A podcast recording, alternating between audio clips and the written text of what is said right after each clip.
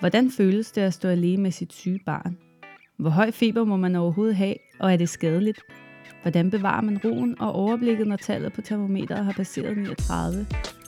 Hvem skal man søge hjælp hos, og hvor hurtigt skal det gå? Du lytter til Lægerformidler med projektet Trygge Forældre, en podcast af læger, der vil formidle viden, i konkrete redskaber og ikke mindst give anledning til eftertanke omkring børn og sygdom.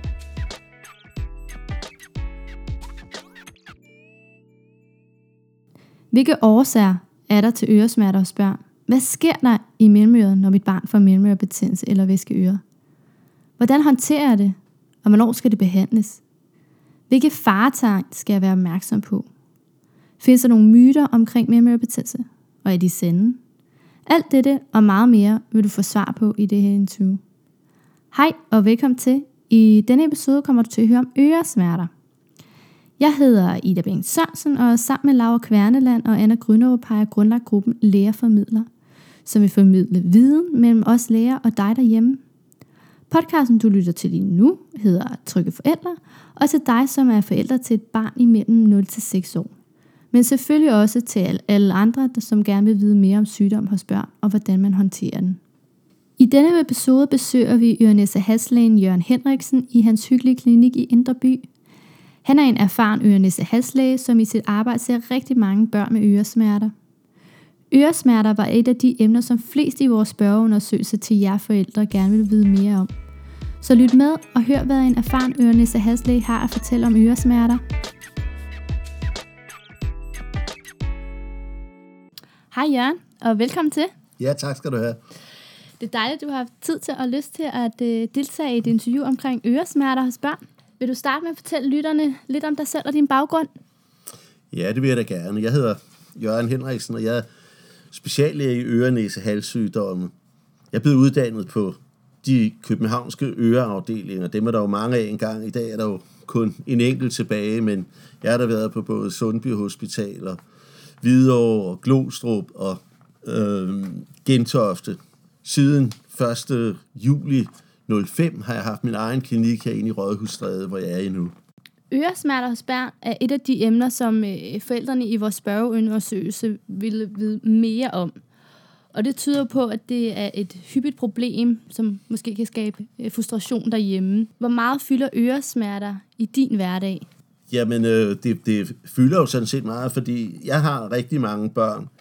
Øresmerter er jo noget, som, som voksne kan berette om, men børn, der er det jo lidt mere indirekte, fordi børn kan ikke altid selv sige, at jeg har ondt i øret, men de kan være grædende, og, og, og de kan slå sig på ørerne, og de kan pege på dem, men de kan ikke altid sige, at det er lige præcis øret, de har ondt i. Men de fleste af, af de børn, jeg får, det er jo noget med øh, ørerne på en eller anden måde, der generer dem. Hvad er så de hyppigste årsager til øresmerter hos øh, børn? At de rigtige smerter, det er utvivlsomt mellemørebetændelse. Men der kan også være andre ting. Nogle får nogle små blære på trommehinden, man kalder det myringit, og det kan også gøre meget ondt, og det er ikke en decideret betændelse, det er en virusinfektion. Der er også mange børn, der kommer, der ikke har egentlig betændelse, men har væske i ørerne, og det er ikke så meget om dagen, når de er oppegående, det generer, men når de ligger ned, kan det give ondt i ørerne. Endelig så skal man måske lige tænke på med mange børn, at de kan jo faktisk også have proppet en eller anden ting i øret, Lego-klods, perle eller hvad ved jeg. Mm. Og du nævner mellemørsbetændelse, og jeg har læst øh, på lægehåndbogen, at øh, mindst 70 procent af alle børn har haft akut mellemørsbetændelse før de fyldt to år, og 80 procent før skolestarten. Så det er jo ret hyppigt. Hvad, hvad skyldes mellemørebetændelse, og hvad er det, der sker i mellemøret? Ja, mellemørebetændelse, det er, som du siger, den hyppigste betændelse hos børn. Måske se forkølelse, som jo for mange af dem er, er det, mellemørebetændelsen starter med. Men det, der sker, det er jo, at der kommer noget væskedannelse ind i mellemøret, hvor der er nogle bakterier, der formerer sig, og den væske, den udvider sig, og når det eustagiske rør, som er den lille luftforbindelse mellem mellemøret og næsesvælget, som vi jo har til at udligne trykket, ikke fungerer så godt, så vil det væske, når det udvider sig, det vil trykke og give smerter. Det er det, voksne også skal opleve, når de er ude at flyve, og man stiger op med en flyver. Smerterne de kan så blive mere eller mindre intense, og hos nogle børn, som har haft det flere gange, der vil der være et svagt punkt i trommehinden, hvis de i hvert fald tidligere har haft hul i trommehinden, og så vil der gå hul på trommehinden, og så vil det her betændelse løbe ud, og der vil smerterne så for det meste stoppe. Er der andre symptomer eller tegn på mellemørebetændelse? De tegn, der er, det er, er, er ud over, at, at de jo har ondt i ørerne og, og tager sig til ørerne, så kan det også være øh, feber, som de ikke altid har, men, men som ofte er, er, er der også noget feber i forbindelse med de her mellemørebetændelser. Mm. Er det farligt at have mellemørebetændelse? Nej, man, man kan ikke sige, at det er farligt at have mellemørebetændelse. Som du også sagde, så har 80 procent af, af, af børn, når de når skolealderen, haft en akut mellemørebetændelse. Men der er der nogle enkelte komplikationer, som man i sjældne tilfælde kan se. Det kommer vi måske ind på bagefter. Mm, mm. Hvad kan man selv gøre øh, som forældre, når ens barn har mellemørebetændelse? øhm, og ellers ikke har en påfaldende reduceret almen tilstand? Ja, det man kan gøre, det er at, at dels give dem noget smertestillende, panodil som et forslag. Det kan jo både give som saft, og det kan også give som stikpiller. Derudover, hvis børnene er, er to år eller derover, der, som jeg siger, de er ofte, ofte forkølede, så kan man anvende noget næsespray, sådan utrivin til børn, og endelig så kan man jo også prøve at lejre dem, så hovedet ligger lidt højere. Det er det typiske, man hæver hovedet ind af sengen. Hmm. Det er vel de ting, man primært kan gøre. Hvilke tegn eller symptomer skal man reagere på som forældre? Hvis de bliver ved med at have høj feber, hvis de øh, får øh, påvirket øh, almen tilstand, altså de ligesom bliver omtoget, så, så skal man selvfølgelig gøre noget. Det samme, hvis de får tegn til udslæt på huden, der skal man også tænke på, om det kan være noget, der skal ses på. Endelig så er, er der også nogen, der kan få noget betændelse, som breder sig ind bag knoglen og bag øret, og, og symptomerne på det, det er, at, at øh, der ligesom bliver noget rødme bag ved øret, og øret begynder at stride. I hvilke situationer kan man vente med at tage sit barn til lægen? Hvis barnet ikke øh, har høj feber, og, og ellers øh, har det rimelig godt, og, og når det kan sidde op og, og, og, og drikke, så er der ingen grund til at gøre noget akut.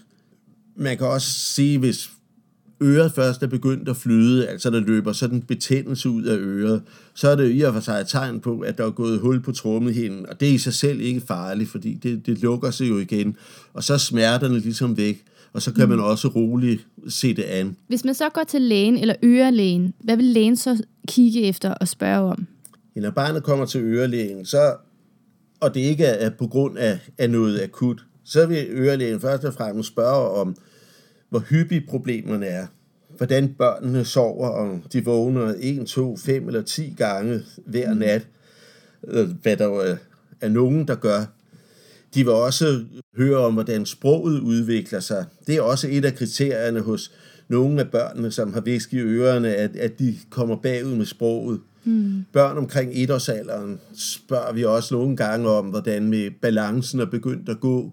I det vi oplever, at, at en del børn med væsk i ørerne også har lidt dårligere balance, og, mm. og er længere om at, at, at starte med at gå hvornår giver man antibiotikabehandling, og hvornår vælger man ikke at give antibiotikabehandling til de her børn med mellemørsbetændelse? Tidligere gav man det meget hyppigt, men i dag er man blevet lidt mere øh, tilbageholdende med at, at give antibiotika. Mm. Børn mellem 1 og 10-12 år, der mener man i dag, at man måske godt kan være lidt mere tilbageholdende og, og se an et, et, et par døgn på smertestillende behandling øh, og, og, og næsedråber hvis der så stadigvæk er, er, er feber eller stadigvæk smerter, de dårlige, så, så må man nok også ty til at give antibiotika der. Må barnet komme i institution, når det har mellemørsbetændelse? Smitter mellemørsbetændelse? Når barnet er, er, er, er syg, har ondt i øret og, og, og, og, og har feber, så, så skal barnet selvfølgelig være hjemme. Mm. Men hvis det faktisk har det godt, og der kun flyder en lille smule ud af øret, så smitter det som ikke mere end, end øh, det, der løber ud af næsen hos, hos de andre børn. som jeg også sagde tidligere, at det er jo ofte forkølelserne, der starter de her betændelser. Og, mm. og, og, og, så derfor kan børnene godt, selvom det løber lidt fra ørerne, komme i institution. Så en, en, det der øreflod, det smitter lige så meget som en almindelig forkølelse. Ja, eller lige så lidt. Mm, lige så lidt. altså. Nogle børn døjer med hyppig memørsbetændelse og øresmerter, og den folkelige betegnelse for dem er ørebørn. Er det nemmere at få memørsbetændelse igen, når man allerede har haft det? Ja, altså der er jo nogen, der aldrig får det. Som vi snakkede om også tidligere, 80 procent, de har haft det ved etårsalderen, og, og der er nogen, der aldrig får det, og så er der nogen, der får det en, en enkelt gang eller to. Men, men der er jo også sådan en 10-15 procent, som du siger, man kalder ørebørn. Og øh, de, de får altså gentagende infektioner, og der er jo ikke rigtig nogen sådan fantastisk behandling af dem, udover at, at trøste forældrene med, at det er noget, de vokser fra, og, og der ikke er belæg for at tro, at, at de får veje men øh, mere end andre gør. Hvad er årsagen til, at nogle øh, børn får nemmere øh, memørsbetændelse end andre, og kan forældrene gøre noget for at forebygge dem? Forebygge det for eksempel med en vaccination eller noget lignende? Vi har jo mange vaccinationer i dag. Blandt andet er vi også begyndt at vaccinere for pneumokokker og hemofilus, men det har nu ikke nedsat øh, øh, øh, mængden af akutte mellemørebetændelser. Der er jo altså ikke så meget, forældrene kan gøre det, man kan måske gøre, det er, at, at man kan sørge for i hvert fald at holde fødderne varme, så, så de ikke bliver forkølet. Fordi det er noget, der, der ofte starter de her infektioner. Der findes nogle myter omkring ørebørn, for eksempel, at øh, mælk og memørsbetændelse hænger sammen, eller at børn, der bruger sutter, nemmere får memørsbetændelse. Er der belæg for det? Nej, det, det er der. Der er ingen, der kunne bevise, at, at øh, øh, mælk har nogen relation til det. Det er klart, der er nogle enkelte børn, der har lidt mælkeallergi, og det finder man ud af på anden vis, men, men der er ikke nogen decideret sammenhæng mellem mellemørebetændelser og mælkeprodukter. Det mener jeg ikke. Mm. Hvad angår sut, at når man sutter, så, så suttebevægelsen, den, den gør at det jo statisk gør åbner sig, og, og, og ligesom øh, øh, øh udligner trykket i mellemøret det er jo også det, man opfordrer forældrene til, hvis, hvis de skal ud og flyve med børn, at de kan enten amme den, eller, eller have en sutteflaske, så hvis der er optræk til noget med mm. ørerne, så kan mm. de sidde og sutte på den sutteflaske, for ligesom at prøve at få normalt tryk i øret. Mm. Der er også nogen, der mener, at memørsbetændelse skyldes, at folk glemmer at give deres øh, børn hue på. Det tror jeg heller ikke. Jeg plejer at sige, at jeg har aldrig selv gået med huer, men, men altså, det er jo mest at holde fødderne varme mm. og, og, og sørge for, at man ikke bliver forkølet. Altså, øh, men, hvis man konstant går og fryser om fødderne, så, så øh, er, er risikoen langt større. Øh, jeg synes, det er synd, hvis børn skal have hue på hele sommeren. Altså, det er der jo ingen grund til. Mm. Øhm, nogle af de børn, der har mellemørebetændelse, viser sig også at have væskeører, som du kom lidt ind på tidligere. Kan du beskrive, hvad det vil sige, og hvorfor man får væske i øret? Ja, Altså væsken i øren, det, det øh, kommer jo øh, formentlig, fordi det eustagiske rør ikke fungerer helt perfekt. Vi ved det jo, at, der er mange, når, vi er oppe og flyve, så, så, så kan vi alle sammen mærke en gang imellem, så er der tryk i, i ørerne, og så kan man enten puste eller suge, og, og, og, og så udligner det sig. Men hos børn, der er det eustagiske rør jo meget lille. Samtidig så har de her øh, små børn, de, de, jo, de, man har, alle børn har polyper. Det er sådan noget klumper af noget lymfevæv, der sidder oppe i næsesvælget, altså blandt den bløde gane. Mm. Og det er med til at opbygge modstandskraft mod infektion af det første, i hvert fald halvandet leveår. Derefter har man ikke så meget brug for dem. Men i den periode, de er der, så sidder de lidt i vejen. For hvis man er forkølet, så er det snot, der er i næse. Det kan ikke rigtig løbe tilbage. Det ligger så og skulper oven på de her polyper, spærrer ud mod åbningerne af, af de her ostagiske rør, som jo munder ud op i næsesvælget. Mm. Og det afspærrer så dem. Når der så kommer undertryk i øret på grund af det, så, så, bliver, så bliver slimhinden i mellemøret irriteret, og der dannes noget væske, og det ligger så derinde. Væsken gør jo så, at trommehinden ikke bevæger sig helt normalt, og det påvirker så hørelsen. Samtidig så ved vi jo også, at det her væske, det er et substrat, som bakterier øh, øh, kan, kan trives i, så derfor så kan der lidt så komme bakterier ud gennem det eustakiske rør og inficere det her væske. Og, og, og så har vi de børn med, med øh, de her problemer, hvor, hvor de ikke rigtig øh, øh, kan høre og ofte har ondt i ørerne, specielt når de ligger ned. Mm. at der er andre symptomer på væskeøret end, end ondt i øret? Jamen altså, jeg har især de senere år bidt, bit meget mærke i, at, at øh, mange af de børn, som, som øh, øh, øh hører dårligt, fordi i dag kan vi jo godt lave høreprøver på de der små børn på, på et og to år, at øh, de trives faktisk dårligere. Det er nogle af de børn, der måske bider nede i vuggestuen, eller går og skubber til de andre. Der er mange forældre, når man spørger dem, så, så synes de ikke, der er noget i vejen, men når de så kommer til kontrol bagefter, og børn har fået dræn, så kan de godt mærke, at børnene er blevet meget gladere og mere medgørlige, simpelthen mere med, og, og de får også feedback fra, fra vuggestuen om, at øh, de faktisk øh, de med det samme næsten kan mærke, at de her børn, de, de, de, de har det bedre, de, de er mere med i det hele. Så det er et af symptomerne. Mm. Øh, og så er der selvfølgelig at sprogudviklingen. Det er jo, det er jo vigtigt på, den, øh, på det alderstrin, at, at man udvikler sproget. Hvad er behandling så for væske i øret? Ja, behandlingen for øret, det er jo det, der hedder dræn i øret, som mm. mange jo nok kender til. Som jeg har fortalt, så er det sådan, at, at det sædvanligvis, så kan man udligne trykket i mellemøret via det eustakiske rør, men det er meget lille hos små børn. Det man så gør, det er, at man laver et lille knaphul i trommehinden, hvor man så dels suger det væske ud, der er i øret, og det kan hos nogle børn være meget sejt. Man kan faktisk trække det ud, så det bliver en halv meter i længden. Når man så har fået det meste af det ud, så sætter man et lille garntrise med et hul igennem fast i, i, i trommehinden. Man knapper mm. den ligesom ind. Og det gør så, at man udligner trykket udefra, i stedet for indefra, sådan så der hele tiden er normalt tryk i øret. Mm. Det gør så, at mellemøreslimhinden ikke bliver så irriteret, og, og, og så ligesom falder til ro. Det gør også, hvis man får mellemørebetændelse, så vil, det, det, så vil der ikke opbygge sig et stort tryk ind i mellemøret. Så vil det kunne løbe ud gennem drænet, før de får rigtige smerter. Mm. Og hvornår vælger I så at lægge det her dræn på børnene? Ja, der er jo forskellige kriterier. Øh, hvis barnet i tre måneder har haft konstante pro- problemer, ikke, så, så, så vil man øh, gøre det.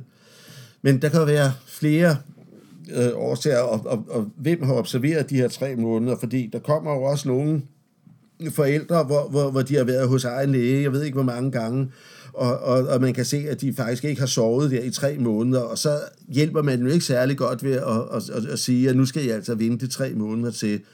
Så når man har lidt erfaring med det, og kan se, at, at, at de her børn, deres ører ser ud som om, det, det øh, bliver altså heller ikke godt inden for den nærmeste fremtid, så, så øh, kan man gøre det. Ikke? Mm. Igen så er der også noget at gøre med øh, øh, sprogudviklingen. Altså hvis de er meget bagud med sproget, og, og, og, og man kan mærke, at de trives dårligt, så, så er det alt sammen medvirkende til, at, at, at man vil gøre det. Men det er klart, hvis patienten kun har set én gang med, med sådan noget, så, så skal man da observere dem nogle tid, fordi der er også en del børn, der får det der væske ind imellem, og så ind imellem, når de er raske, så forsvinder det af sig selv. Og dem er der ikke behov for at lægge dræn i ørerne på. Mm. Hvor længe skal drænet så ligge? Ja, det ligger jo til, det falder ud, og det er selvfølgelig et åndssvagt svar. Men øh, det er jo sådan, at, mm. at øh, de arbejder sig selv ud af trommehinden, og, og det er meget forskelligt, øh, hvor, hvor hurtigt det går. Hos nogen, der går det meget hurtigt, øh, og i løbet af nogle måneder. Hos nogen, der kan de sidde i år. Gennemsnitligt, så, så, så ligger drænet sådan 6-7 måneder. Så er der jo mm. nogen, der øh, får dræn i flere gange.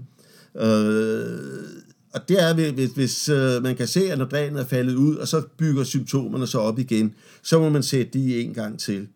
Mm. Når børn er blevet over to år, så er det i hvert fald min holdning, at, at øh, så vil jeg fjerne deres polyper samtidig, i hvert fald hvis der er store polyper, fordi de er årsagen til, eller mange gange årsagen til, at, at de får deres problemer med undertryk i ørerne og væske i ørerne. Så hvis man samtidig fjerner polyperne, når man lægger dræner de over to år, så er der meget stor chance for, at det er sidste gang, de skal behandles.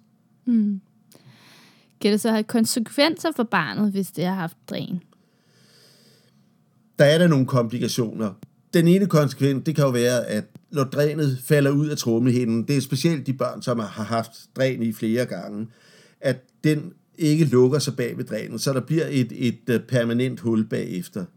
Og hmm. det må man så på et tidspunkt lukke. Gerne når de bliver omkring 8-9-10 år, så kan man lave en lille operation og lukke det. Men, men øh, det, det er da egentlig den, den, den største komplikation, der kan være. Nogle børn, der, der, de var også tit flyde fra ørerne, når, når de har dræn. Altså, der vil løbe væske ud af det. Når det løber ligesom øh, næsen næsten løber. Det kan jo være lidt irriterende, og nogle gange så er institutionerne jo heller ikke helt glade for de børn, hvor det løber, men som jeg også sagde tidligere, det smitter altså ikke mere end det, det snot, der kommer ud af næsen. Så mm. øhm, det, det kan man ikke sige i, i sig selv er farligt. Og hvis man så sammenligner med, hvad, hvad alternativet er, at de går og har det skidt, så og, og jeg mener, det er vigtigt, at, at de udvikler deres sociale kompetencer på, på det tidspunkt, hvor, hvor øh, de, de allerede er halvandet to år, mm. og at, at de ikke mangler en sans til at, øh, at udvikle sig. Så jeg mener, det er en god behandling. Mm. Men kan det så have betydning for barnet? Altså for eksempel, hvis barnet er glad for at bade, eller... Ja, det har man jo også diskuteret meget om. om øh, og, øh, tidligere så var vi jo meget restriktive med at sige, at man måtte aldrig få hud under vand, man må slet ikke bade.